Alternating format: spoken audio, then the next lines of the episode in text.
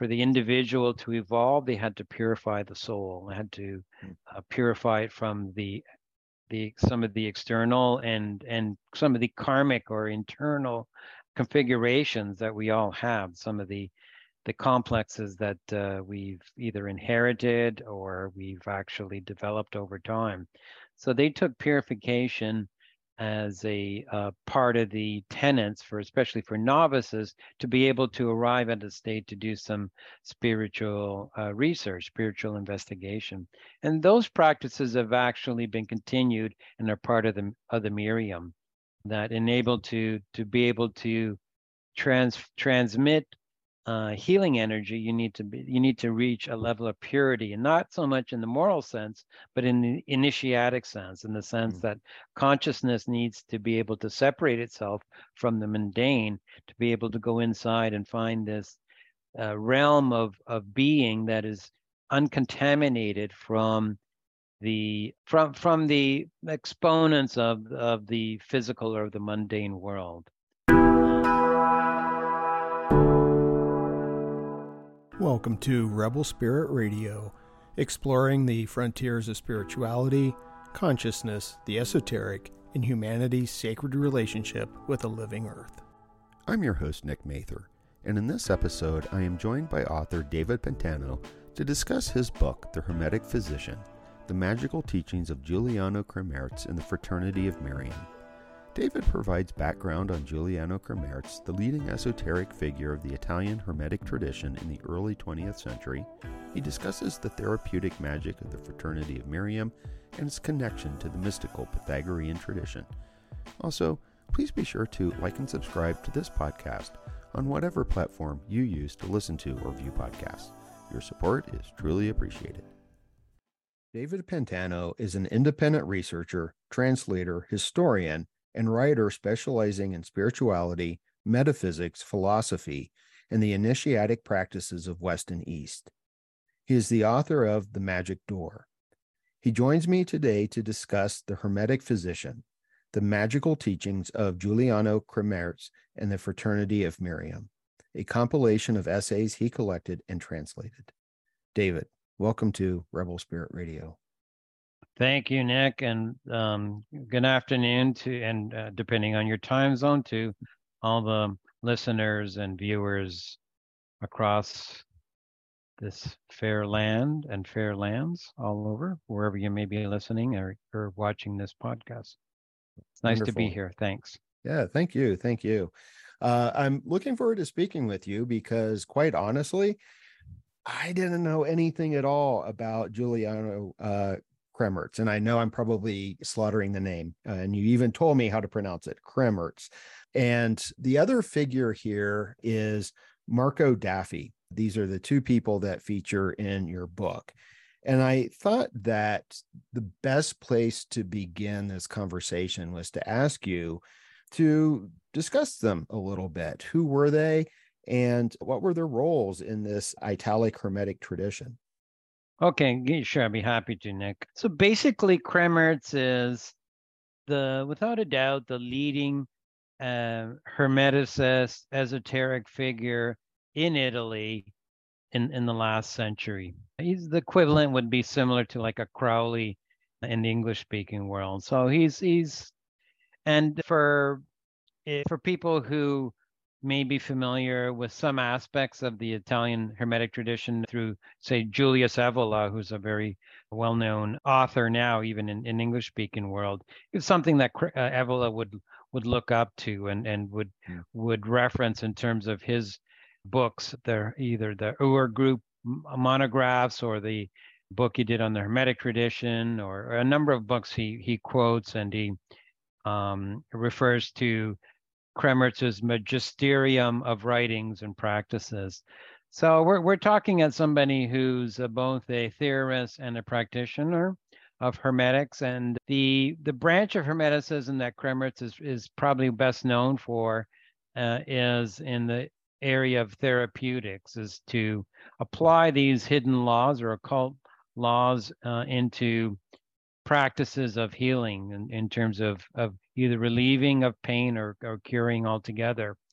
So he developed, Kremmerz developed or for, founded a circle called the uh, Therapeutic Magical Fraternity of Myriam around the turn of the last century, so the late 1890s.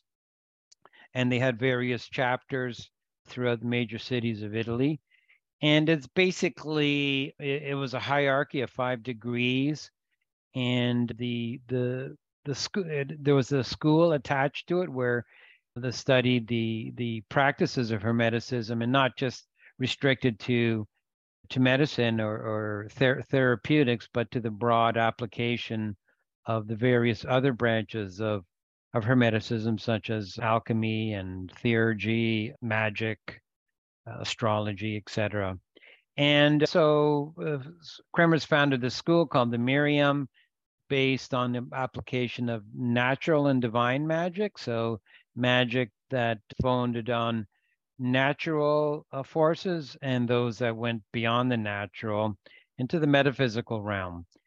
And so, in terms of his importance, uh, as I mentioned, it's, he, Kremmerz wrote around 20 books that laid out a pretty sophisticated and detailed theory and practicum of applied magic, specifically to, to therapeutics.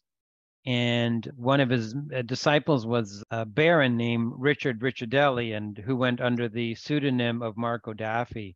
And Kremmerz, his I guess the tombstone information, he was born in 1861, died 1930, and Daffi was born in 1900 and died in 1969. And sort of Daffi kind of continued that wave of of of hermetical alchemical hermetic practices and wrote a number of books about much less about a dozen or so books on aspects such as alchemical uh, hermeticism on on therapeutics as well on eros on uh, avatars and reincarnation on various aspects of divination u- divination using um, instruments such as the tarot or the the Chinese book of changes the I Ching so they were both embedded within a practice that had its roots in this Italic branch of Hermeticism. So when I say Italic, I mean both the Italian and the Roman period. And there were various, I guess, Iseums or or temples of Isis in ancient Rome. And with that, there were some practices, specifically with healings in terms of dream healing and, and other types of of medications using energies and using uh, tapping into various state altered states of consciousness to be able to get out to the causal or get to the karmic level of individuals so to address or root out the some of the causal or, or root basic root issues that may be afflicting individuals so in in a short in a nutshell in in in the you know, the Coles Notes version. It's, it's basically the leading hermeticists of the day in Italy who developed, who founded a, a school to, to study and practice hermeticism with an outlet that focused on, on healing, on therapeutics. And from that, there was a number of, of publications, books, articles, rituals that are part of this tradition that Kremmerz was was the founder of, and it's under the rubric of the Fraternity of Myriam. Okay, wonderful. A lot of information there, and some of it I would like to unpack. But first, I, I'm familiar with Jules Evola. That's a name that rings a bell, but I'd never heard of Kremmerz before are his works readily available or isn't it that the hermetic physician is one of the very first english translations of his works yeah that actually the hermetic physician is one of the is the first bio on Kremmerz in the english language Kremmerz work because the myriam is a reserved initiatic circle it wasn't open it didn't advertise in newspapers it's not like some some of these Rosicrucian orders that you know the that advertise at your your local corner and so forth and try to recruit members. It wasn't like that. It was very much a reserved, and they wanted to to weed out the those serious seekers versus those who were curious or or didn't have the right uh, constitution to go and, and do some of this inner work. So for for many years, for many decades, the material was known just to a few connoisseurs of esotericism and those individuals interested in the hermetic branch of esotericism. I would say around the 80s and 90s um, that his work started to get more prominence as some of the leading publishers across Europe, not only in Italy, but in France and in Spain, started translating and publishing his work because of the quality of the material, uh, the theorems that you really couldn't find elsewhere.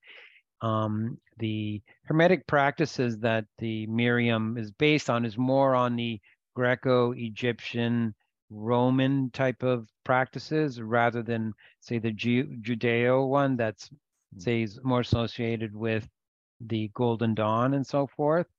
So these practices probably have a very strong and deep Western root to them, are gaining more favors as as individuals are looking for, you know, information on the roots of, of a Western esoteric tradition rather than going to the East, whether it's in, you know, from Israel or or India or China or Tibet or whatever. And the the Kremmerz and this lineage of of teachings, I think, fits into that category of a autonomous Western initiatic tradition that has its roots in Egypt, Greece, and Rome, and also was transplanted into the in, into the Renaissance. The Hermetic books of, of of Hermes, the Corpus Hermeticum, was lost in the Western world for for about a million a millennium and a half, and they were founded around the 1440s by a Italian monk who brought them back to Florence. And the patron of Florence at that time, Cosimo de' Medici, had the leading Neoplatonic scholar named Marsilio Ficino to translate them. From then, there was this huge boom of Hermeticism. And this tradition of Italic or Italian based Hermeticism that really was relaunched with the with the discovery and a translation of these ancient Greek corpus of Hermetic uh, books into Latin and then into the into the vernacular had, had is, is gone on for about 500 years and Kremmerz was the latest of the epigons of this tradition and you mentioned Julius Evola in the late 20s who founded a, a circle called the Ur Group and uh, some of the members were from Kremmerz's uh, Circle of Myriam, and they were contributors in the in those three volumes that are published by Inner Traditions, the publishing house that publishes the book that I put together, Hermetic Physician. Yeah, wonderful. Thank you for all of that. I was curious in the to kind of focus on this italic tradition a little bit that it seems like one of the major themes as well and we'll get into the healing aspects. And this surprised me a little bit was kind of a focus on Pythagoreanism or Pythagoras, the teachings of Pythagoras. And I never actually kind of connected Pythagoras with any kind of Hermeticism. Yeah, well, so a little background on Pythagoras. Pythagoras was a a, a mystic as well as a scientist. So there there are two components to Pythagoreanism. There's the ra- the rational that follows. I mean, the the Pythagoras or is alleged because there is no actual writings from Pythagoras, but there are from from his disciples and from members of the school. Was the first to promote the the root of of of, of reality as being in numbers. So ma- mathematical theorems like the Tetractys have its roots in in the Pythagorean school and the discovery of the irrational number. So a lot of the the mathematical theorems that came down from Greece were originated from this Pythagorean school. But there was also another side of Pythagoras, is a mystic side, and that apparently before he founded and Pythagoras founded this school in actual southern Italy. People may not be aware of that. So there is this tradition in southern Italy of this Pythagor- Pythagoreanism that has both a scientific or mathematical component as well as a mystical component. And some of the tenets of Pythagoreanism is reincarnation is the the pursuit of self discovery that going inside yourself to find yourself and not just solely basing your information on inputs from the five external senses there's various practices or rituals they did in terms of for novices had to go through a five year period of silence uh, which was a part of purification that the for the individual to evolve they had to purify the soul they had to hmm. uh, purify it from the the some of the external and and some of the karmic or internal configurations that we all have some of the the complexes that uh, we've either inherited or we've actually developed over time. So they took purification as a uh, part of the tenets for especially for novices to be able to arrive at a state to do some spiritual uh, research spiritual investigation. And those practices have actually been continued and are part of the of the myriam that enable to to be able to trans transmit uh, healing energy, you need to be you need to reach a level of purity, and not so much in the moral sense, but in the initiatic sense, in the sense mm. that consciousness needs to be able to separate itself from the mundane, to be able to go inside and find this uh, realm of of being that is uncontaminated from the from from the exponents of of the physical or the mundane world and again, I'll leave it to you, Nick, how far you want to delve into that. But so I just wanted to answer your question that yeah, Pythagoreanism sure. that took mysticism and gave it a scientific co- coding right, right. is the basis of this Italic tradition. So it's right. a key foundation of of of the Italic uh, initiatic tradition is part of internal investigation is that you have to have uh, experiential proof or validity to the theorems and not just take it on what the teacher or what the master prescribes. Right. Yeah. Thank you for all of that. You know, I knew about the mystical aspects of Pythagoras and that it was initiatory as well. The it was noted, it, I think, in one of the footnotes in the book, there was comments about the teachings of arete, which is excellence or virtue, and the what you had just said, the sort of integration of the esoteric and the scientific.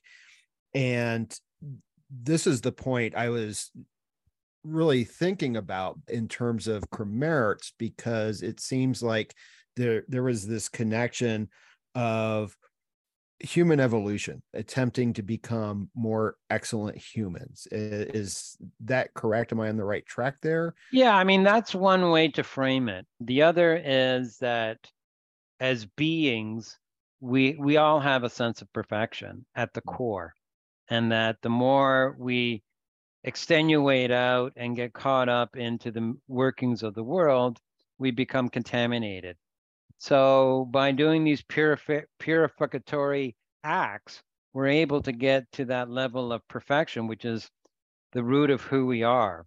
And that root of who we are has a name. It's called the noumen.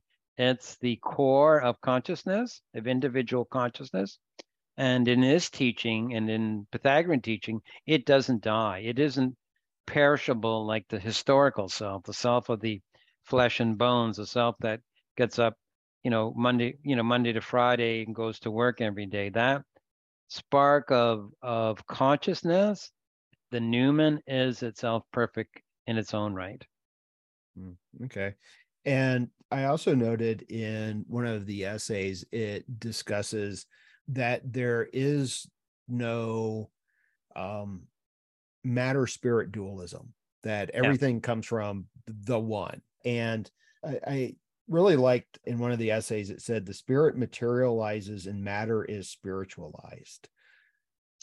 Yeah i mean that's that's part of the teachings is that there is a unity or there isn't this division between the various levels of of of energy. It's all one energy. They just it just the various vibrational frequencies associated. And at and that's all part of the the Kremmerzian or the the, the Hermetic worldview of of realities broken down into four major components, and the terminology that they use based on mythological classifications is a physical world or Hylic world, which is what the Greeks called. They call it Saturnian. Mm-hmm. And then what's sublimated from that Saturnian or that physical world is a lunar. And the lunar is basically a, a, more higher vibrational frequency than the physical, but it's still on the physical level. And that's we associate with our emotions, with the humoric level of, of individuals or of beings. And then a, a further sublimated energetic component is the mercurial, that of intelligence. And then the, the highest is what we talked about is the noumen is at the solar level. And that's that that core being that we want to experience where the Myriam, which Myriam is is a new euphemism for not only for the in religious terms and, and, especially in the west of the maria of the, the mother of god who gives birth to the divine but it's a state of purity it's a mm. state that can be realized through these purification acts to be able to come to the to the principle of, of our being. And that's all one energy. It just has various vibrational components or frequencies that that constitute reality. And that most people are spent most people's center of consciousness is is at that physical level through their external senses.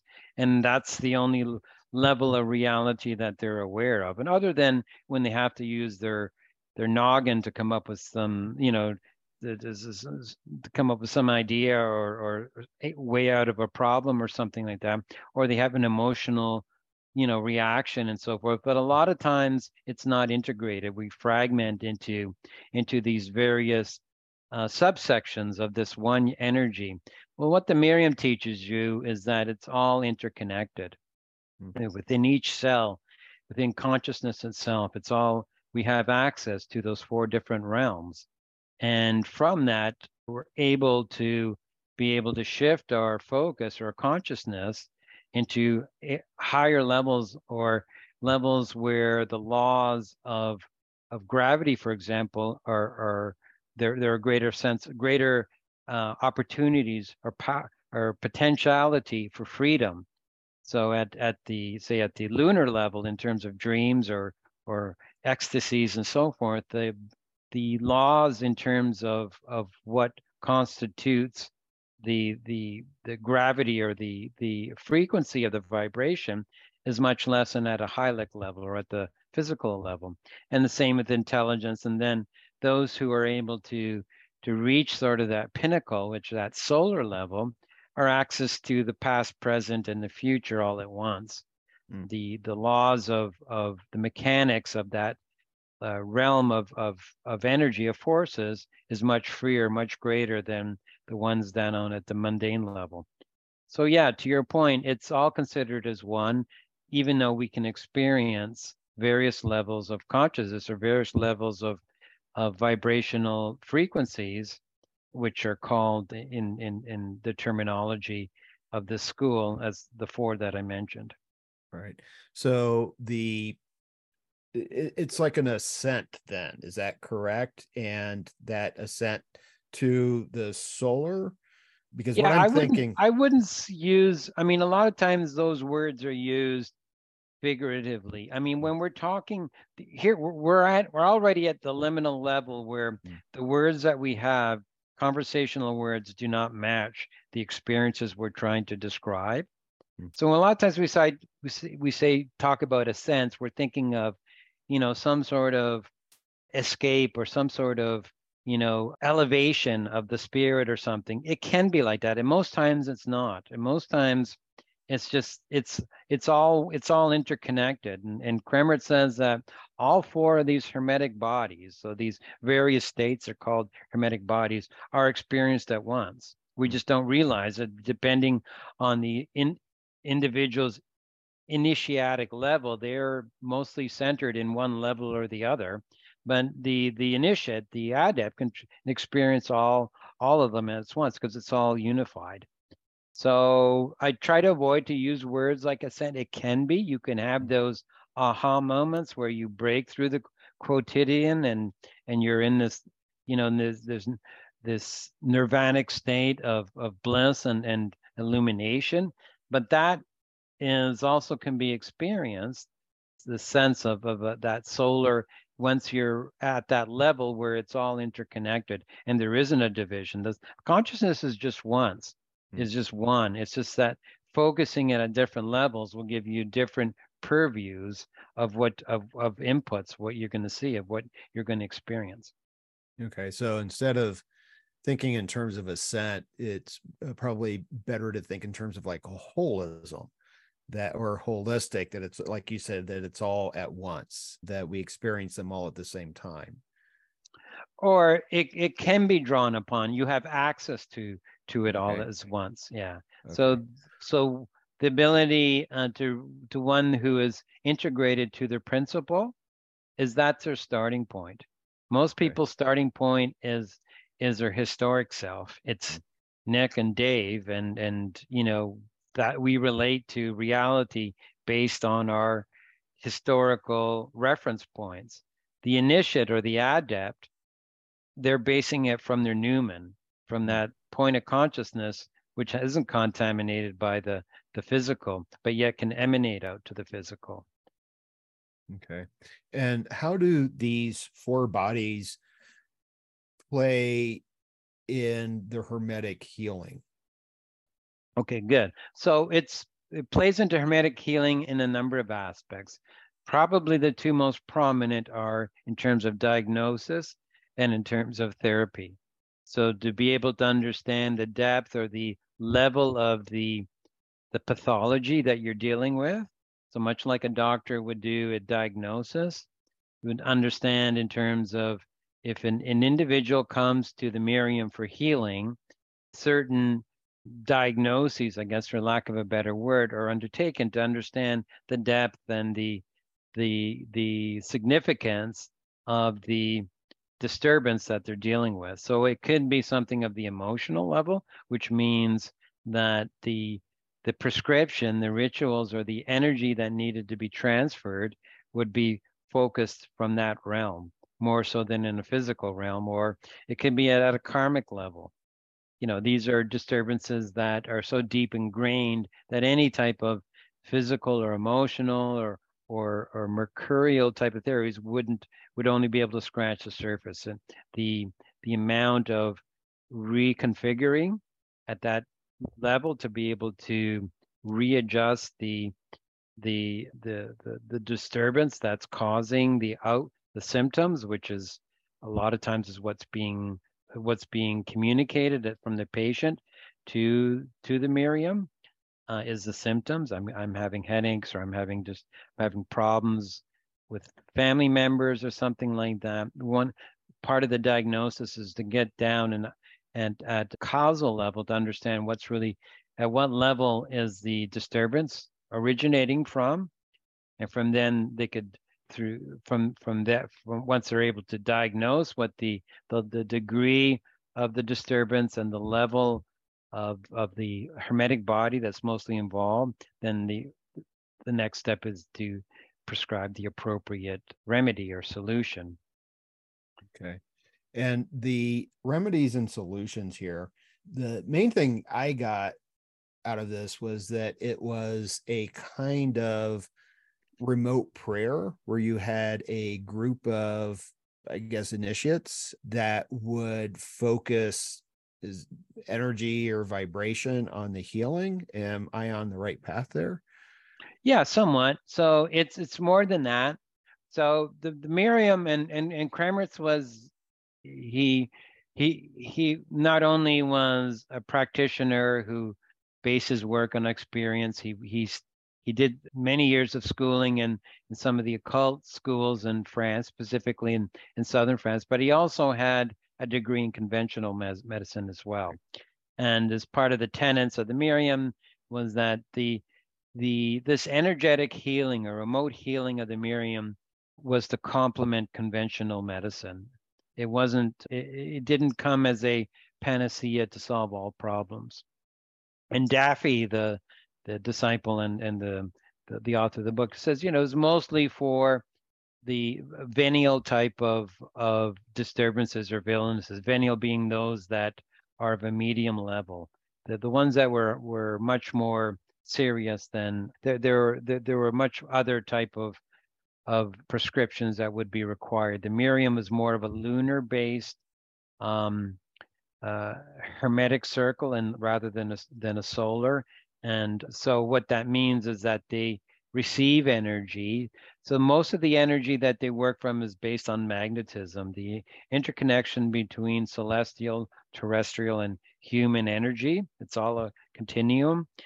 Um, the, the, the, the history of that goes back hundreds of years to Franz Anton Mesmer, a Swiss magnetist, and and the, the French were very strong in in that as well. So Kremmerz kind of continued that that form of of healing using magnetism.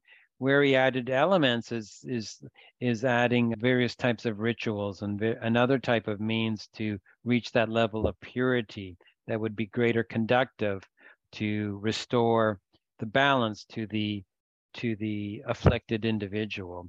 In the end, there were three types or three modalities of, of healing. One is a direct, where the the the type of, of illness was was described and diagnosed, and the type of energy would would act directly on what was the disturbance. So someone's having some emotional issues, so the type of practice involved would be to transmit energy that would set, lead to a homeostasis of someone's emotional state of being. So some like you're with, you listen to music and so you're feeling crappy and you listen to music and it raises your spirits up. And, and by the end of the song or the album, you're feeling much better.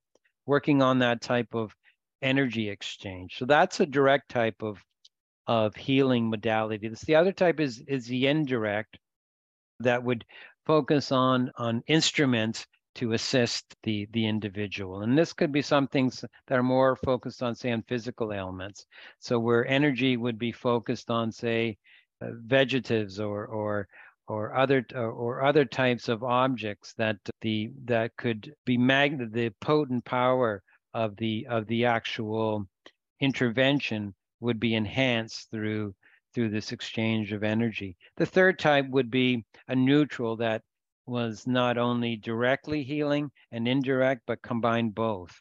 Mm. And and again, a lot of the the appropriate, a lot of times the appropriate uh, prescription depended on the ability to diagnose the clarity of the symptoms to understand what is underlying the imbalance of the individual. In the end, because this is a, a lunar type of practice, it works on the individual receiving this energy, healing themselves. So very much on a homeostasis. So when when individuals are sick, their balance, their natural healthy balance is out of whack. Right. And how this energy helps is to finding the right sympathies to be able to uh, negate or or to nullify some of those n- negative energies with a positive energy and to lead to a homeostasis where over time the individual can heal themselves. Okay. These energies are also the energies of the cosmos. Is that right? So, I mean, energy is all one. So we talked about okay. earlier. So right. okay. whether we call it cosmos or whether we call it metaphysics, where we call it natural, it's all one. It mm-hmm. has just various levels of right. of, okay. uh, of, of electrodynamics associated with it. So the Myriam, based on some of the rituals, to be able to tap into a level of purity and the type of energy, depending on what was required to balance the imbalance of the patient, would so would do would tap into various type of of if you want to use the word cosmological or astrological astronomical type of energies based on on certain configurations that that, that of, of, of astrological dimensions. So for example, we know the four seasons, four different energies associated. In wintertime, cold and dry, summertime, hot and dry, and then so on. So understanding the properties associated with the calendar and the various energies that are accentuated based on the time, based on the astrological or astronomical powers and and and virtues that are potentially can be tapped into those. So there is quite a sophisticated analysis based on the harmonization of the microcosm with the macrocosm, the microcosm being the individual, their state of being, with the the greater macrocosm of of the cosmos of, of the universe. Okay.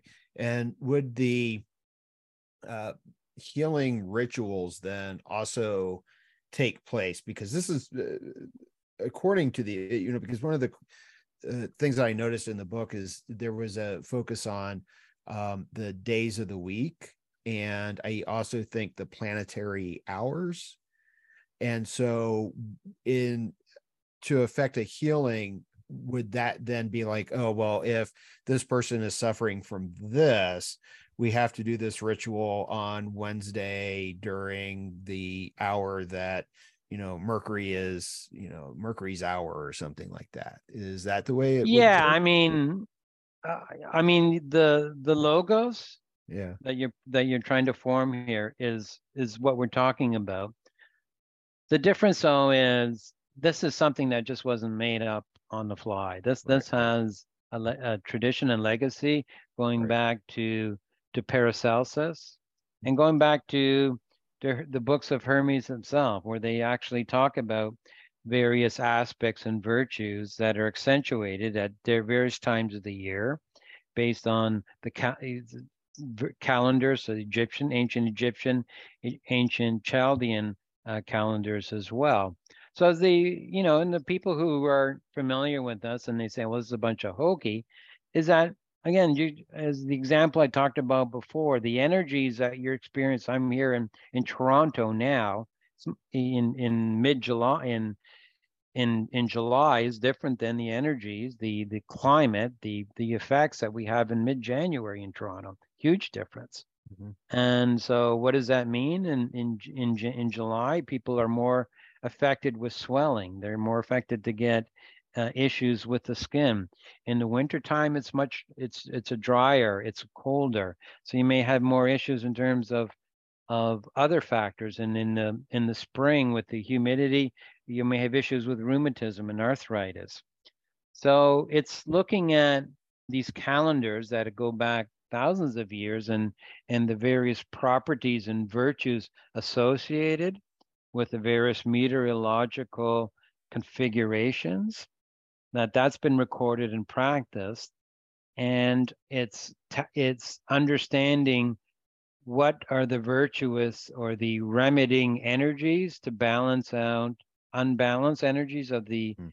of the afflicted individual is what we're looking at here so it's not so much you know you know if i tap into you know aries i'm going to get you know something like a ram or something energies associated with with stubbornness and or you know with, with persistence and so forth. It's much more sophisticated than that in that there are manuals that look at the healing properties based on various aspects of, of the time of the year and the various hours of the year. And, and give you an example is that the dreams that you have say at some of the transitional points in the time of the day say around Vespers, around this time, around 5:30, are much different than the dreams that you have, say around three o'clock in the morning.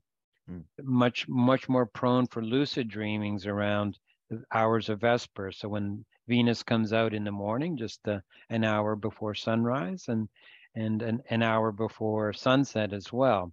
Those transitionary times are much more prone or much more favorable for lucid dreaming. So the the ancient scribes and and and and scholars and and and doctors and and they, they were made notes of these practices and and they categorized them and and they were contained within books that weren't shared with with everyone because they were shared with those who were specialized in this type of occult healing or or occult uh, therapeutics. Okay, and if I understand correctly, uh, Kremmerz wanted this healing to be available to people for free. That he yes. never wanted to charge. Now, was this open only to initiates, or would anyone be able to seek this kind of healing?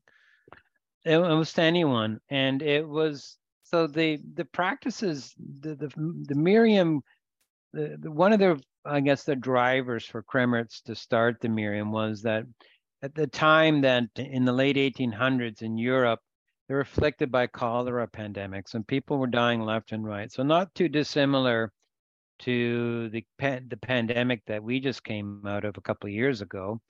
And so he, you know, instead he wanted to to to focus on developing psychic psychic practices, individual or cult powers for for for good causes, and not just for you know for for to, to inflate the ego or or to have power over other individuals and so forth. He wanted to use it to to help people, basically help himself, help his help his family. So the the the onus was on uh, was on therapeutics, even though these practices and these laws, once they're learned of the of how to develop and and how to cultivate these um, occult faculties and, and inner powers, are available for other other applications besides healing. Kremmerz decided that eh, to put this put this Myriam into use as a confraternity to heal people who were who were didn't where conventional medicine had given up hope. Mm. And so it was done free of charge. But the one the one clause was that the individual had to come and ask the the members of the Myriam for help. Um, there had to be a harmony, had to be a sympathy between the practitioner and the recipient. Because if they came in they were skeptical if there was if they had the wrong attitude then that harmonic transference would be difficult to connect in which case the, the myriam couldn't help much. So there needed to be a a uh, sympath- sympathetic bond between the recipient and the practitioner. So the money wasn't part of the deal it wasn't the, it, the Kremmerz didn't prohibit initiates in the Myriam not to use these powers and these knowledge for other purposes. And one of the aspects that Marco Daffi used was was using these hermetic practices of purification to come up with numbers for for lotteries and so forth. And apparently he was quite successful. And Kremmerz was as well. The latter part of his life he lived in Monaco, where he basically lived off the fortunes of his winnings from the the the various games of, of chance that were played at the at the casinos of Monaco. Okay. Oh, that's a good use of. of, of but again, he, he didn't. Yeah. He yeah. actually wrote a book on it under a pseudonym. Yeah. That, anyways. So, but it wasn't. It wasn't something he wanted to promote because right. people would focus on that and they wouldn't focus on right. on you know, and and people would develop themselves as these miracle makers and right and then the you know the whole ethos behind what the Myriam is this level of purity mm. would be lost it would be contaminated and so that the focus was on on therapeutics because it did put, help both the the recipient and the practitioner because it it it put a constraint on the on the growth on the inflation of the ego of the hmm. practitioner mm. if they were focused that their energy to, necessitate to to transfer energy to help the individual not to give up it it led to a more it led to opening up to overcoming their selfish constraints to to much more philanthropic and much more uh, humanistic values than than what they they would otherwise normally would would be focusing on. Hmm. It, it seems as if there is a collective aspect to all of this that it's not just about individual healing but it's about collective healing as well. And also i noted there seems to be something karmic at play as well in terms of and I, and I think and excuse me if i'm incorrect i think this is something that you were writing about in one of the essays where it was noted about wars, for example, and the amount of pain and misery that's generated in wars, that that ends up getting manifested in various illnesses. And you know the note was you know what would we have to say after the second world war? Because Kremmerz died before the second world war. And it, am i on the right track with that? Because, no you are definitely. Yeah. so the the the the concept behind the quantity not only the quality of energy we talked about the quality of energy is that individuals, practitioners of the Myriam, initiates, they do various daily rituals and fastings to be able to purify themselves. So they're no longer centered on this humanum, humanimal being, that they go inside and discover this core of being that's not contaminated by the mundane world. That's the quality of it. And every every individual has a potential to reach to realize their Myriam is that level of purity that gives birth to the Christ, that gives birth to the God. But there's also a quantitative aspect. The quantitative aspect is that this energy that once each these individual members are able to tap into, if it can be harnessed, it can be focalized, just like a, a, a laser, then the power of collective energy is that much greater than individual. So, and and that's where, and, so, so Kremmerz re- referred to a contemporary school that was based in the States called Christian Science hmm. that followed a similar type of modality to help. And they had quite success with that as well. I think there are even still schools around now of Christian science and so forth. So it, it was based on that premise that if we're of if energy can energy is one, it can be tapped into if we can if it can be collected from a, a group of practitioners and then focused on the on the on the afflicted individual the benefits to the individual will be that much greater than if it would be individual eh, than from one individual practitioner and and Kremmerz would would put that into practice into trials when he'd go to his various academies he would have individuals come forth and have them in a very simple exercise to prove the theorem is to hold their hand up in the air, like, you know, at 45 degrees and see how long individually they could do it. Maybe most people do it three, three, four minutes.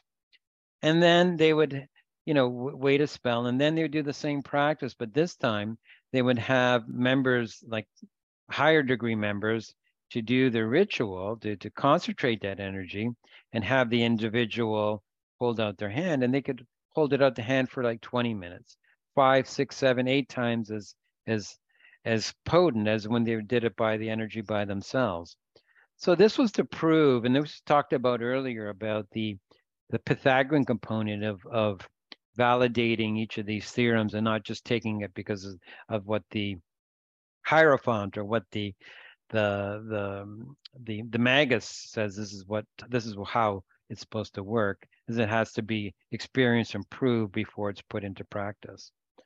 So that that's the the basis behind that theory.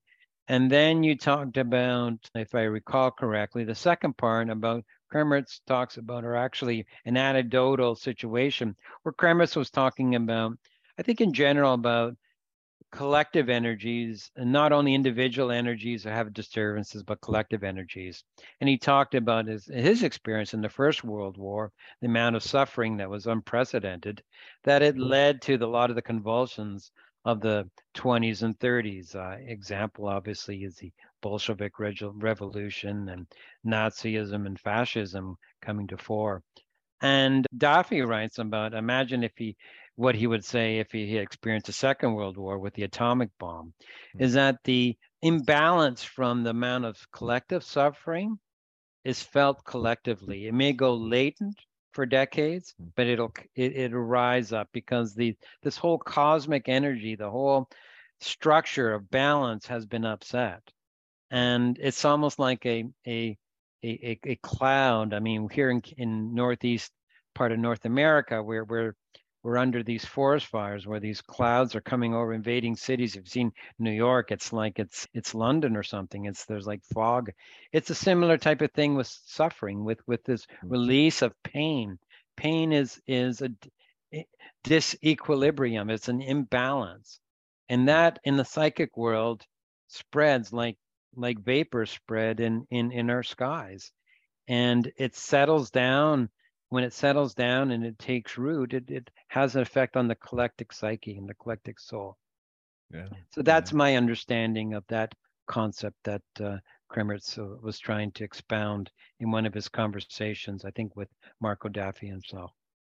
Okay. Yeah, I, I just found it very interesting because one of the things that I'm constantly thinking about and uh, promoting promoting is that we have to have individual healing and collective healing kind of simultaneously you know because yeah i mean kremmerz is way ahead of his time and, and some of these things about having like these hermetic clinics available in throughout cities and you mm. know now we talk about psychotherapy and self-healing and our percom but we're talking about 1890s right and you know collective healing and you know jung and and freud hadn't even come up with the topics of like the subconscious and the unconscious hadn't even been fully articulated by then so he was way ahead of his time.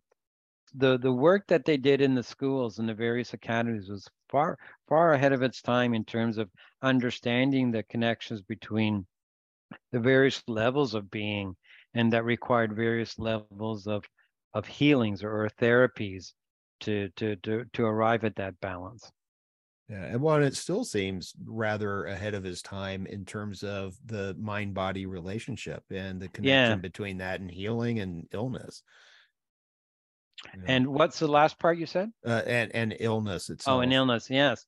Oh, yeah. yeah. I mean, uh, we're just. It's only been in the last few decades that, you know, that whole body mind healing component is starting to catch. To you know, before it was considered, you know, a a hippie domain or fringe theory, right. or it's, you know, but now it's just starting to make so much of our Ill, physical illnesses are cause of stress, and stress is caused most part by by psychological issues a good part and mental healing and mental unbalances is such is so widespread these days that we better start focusing on it or else you know society is just going to go further down into into chaos because there's a lack of stability lack of equilibrium to, as a starting point for for individuals so civilization is being broken down because individuals can't cope with the stress of modern society. Right, right. We need now. Uh, did the, the the the was it the fraternity or the brotherhood of Myriam? I, I think both those terms were used, right? Yeah, they're uh, synonymous. Yeah. Okay. How long? Let me ask you that. I know we're starting to run out of time. How long were they in operation? So the the the Myriam was founded in the mid 1890s under Kremmerz. Kremmerz died in the 1930s. 1930. When he died, there was a schism. There was a mm. number of different heads of, he had various circles called academies throughout Italy. And then some, you know, as is inevitable in, in, in initiatic type of circles or reserved type of organizations, there was a number of pretenders who claimed they were the Myriam. So mm. it went uh, sort of underground. Also, fascism in Italy at that time looked down on any type of secret societies. They felt it was a branch of Mason Freemasonry, which were internationalists and all that type of thing. So it went underground for a few decades. It surfaced after the war, but again, there was a lot of schisms in terms of various pretenders. There, there wasn't a unifying structure to the Myriam. And one of the last tenets that Kremmerz said before he died is that you know when he passes, that he the one wish that he he has for all Myriamites, for all members of the Myriam, is that they stay united and that they don't fragment into various sects. Well, unfortunately, that's exactly what happens. And into the to this day, there is a number of different sects who use the name Miriam with the I or with a Y. Some call themselves a Kremmerzian Academy. Some have other type of names that that suggests that they're following Kremmerz's teachings. But, you know, for the most part, there isn't one body that can call itself a true, true, true inheritors of of Kremmerz's practice. And even under Kremmerz's time, it was very much under evolution. It wasn't like a very static circle of practitioners. They were very much into experimentation. And again, because of that Pythagorean component, is to validate their their their theorems based on on the success or not of of putting it into practice and into real real existential terms. Mm, okay. And you mentioned that like Evola, I think, was favorable to the teachings of Kremmerz. And I thought it was really interesting and important to note that Kremmerz did not like fascism. And I know that Evola, I once read that he tried to out fascist the fascists. Yeah.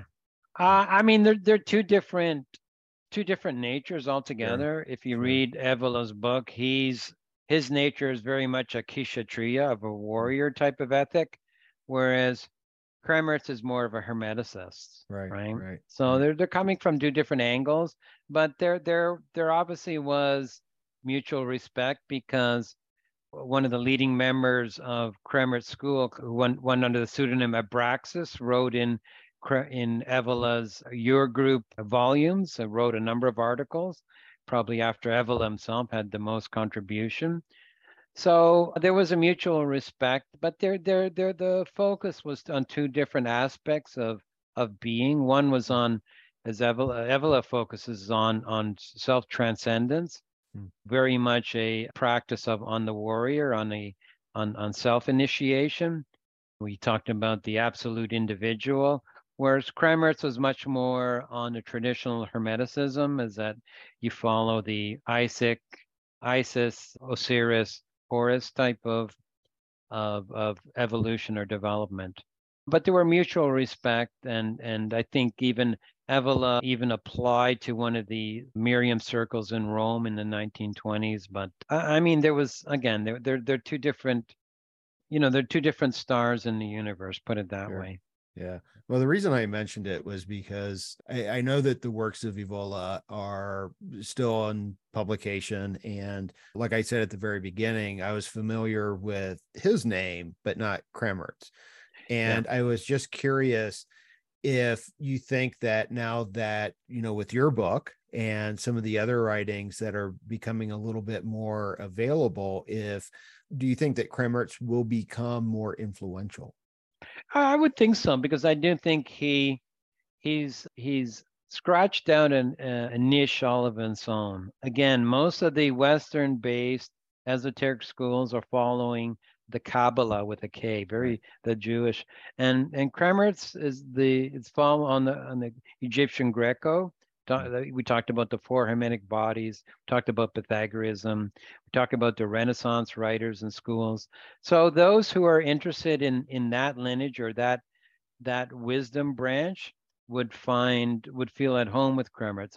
And plus those who are interested in in applying these energetic techniques for themselves, for their family members, will see a practical outlet for it other than just, you know, for selfish reasons or for you know reasons of just of curiosity and so forth so i think both at a theoretical and a practical aspect that the the myriam the kremmerz school of of of esoterism would have a very strong connection with with getting greater popularity and awareness in north america and in the western world in general yeah, well, it seems like it would be very sympathetic to a lot of the ideas that are quite popular now. So yeah, I would love to see that. So I, I know that we're out of time. So let me ask you two final, very quick questions. One is, what's coming up next for you? What are you working on now? Okay, great. Thanks for answer, asking that, Nick. I've got a couple of books. Um, a couple, they're in manufact in manuscript format at this point. That'll be one's going to be published hopefully next year with Inner Traditions, it's called the the Siren, or that's the working title. It's Explorations in Alchemical Hermeticism. Mm-hmm. That it's compilation. I'll have a number of works by Daffi, by myself as well, and and explore some of the, the some of the more, I guess, esoteric components of Hermeticism, things that we talked about here in terms of the Hermetic bodies, in terms of Eros as as the as a medium for for the ap- application of, of some of these occult energies of uh, self development and transcendence, looking at reincarnation and avataric components of the of, of self development. So that working with this summer, and hopefully it'll see publication next year. Another book that a manuscript I'm working on. It's a provisional title, Hermetic Book of the Dead, which will focus on some of the aspects of elixirs to life, death, and rebirth and healing. So something that to look forward in the future as well. A number of other currents of, of thought that I'm looking to develop in the future, but haven't started to put pen to paper yet on. But still in this lineage that we're talking about now, that looks from this sort of Egyptian, Greco-Roman, Renaissance type of Hermeticism and its application in in today's world. Uh, sounds fascinating. I'll look forward to reading them. And I know that there were a few of the themes that you just mentioned are in the current book that we didn't get to. So I'll look forward to digging in deeper when those Excellent. are published. So the final question is where can people go to find out more about you or to sure. find you online? Uh, you can you can write to my the publisher Inner Traditions or contact me on social media. I, I do seminars, I do talks as well. If you have an interest in in having a talk on Kremmerz or on this tradition as well, uh, or any aspects of the areas that I focus in in terms of the spiritual and mystical traditions of the East and the West, then send me a note either on Facebook or Messenger, Instagram. Just want to reach out to me and be friends as well. That's cool as too. Like to be accessible very much to open to learning, to, to exchanging ideas with everyone, getting to know the audience, understanding what you like, or or if you need further clarifications and aspects that you would you want to you'd like me to explore further in in in explaining the significance, then by all means reach out to me and be glad to start a conversation. Wonderful, wonderful. Well, David, thank you so much for your time. I uh, enjoyed the book and I really appreciate you exposing me and the world to Kremmerz and Kremmerz and this tradition that, you know, I didn't know too much about. I know some of the, you know, the other historical aspects, you know, Bruno and all that. Yeah. Um, but Kremmerz was new to me. So I, I'm very grateful for you doing this work. Great. Thanks a lot for inviting me, Nick. This was a great conversation. Enjoyed it. Wonderful. Thank you. And that's a wrap on episode 94 of Rebel Spirit Radio. Thank you so much for listening or watching if you are part of my YouTube audience or view this on Spotify. If you like what I do here on Rebel Spirit Radio and would like to support my work, then please consider becoming a patron. You can find the link for the Patreon in the show notes or the video description. And of course, if you'd like to make a one time donation, you can still do so via PayPal. I will be tremendously grateful for any support that you can provide. Another way that you can help the podcast is to share with friends, family members, even coworkers, anyone that you think will enjoy it, and share it on social media as well that really is one of the best ways you can help and support the podcast. So, one more time, if you feel moved by the rebel spirit, and I sure hope that you do, then please, by all means, help me share the good news. Also, if you enjoyed the podcast, please make sure to give it a positive rating on whatever platform you use to listen to or view podcasts. And please subscribe. For those viewing on YouTube, please give this video a thumbs up and subscribe to the channel. Make sure you hit that notification bell so you will be informed when I upload new content. I'm Nick Mather, and you've been listening to or watching Rebel Spirit Radio. Until next time, may you be in peace, may you flourish in all possible ways, and may you continue to nurture your rebel spirit.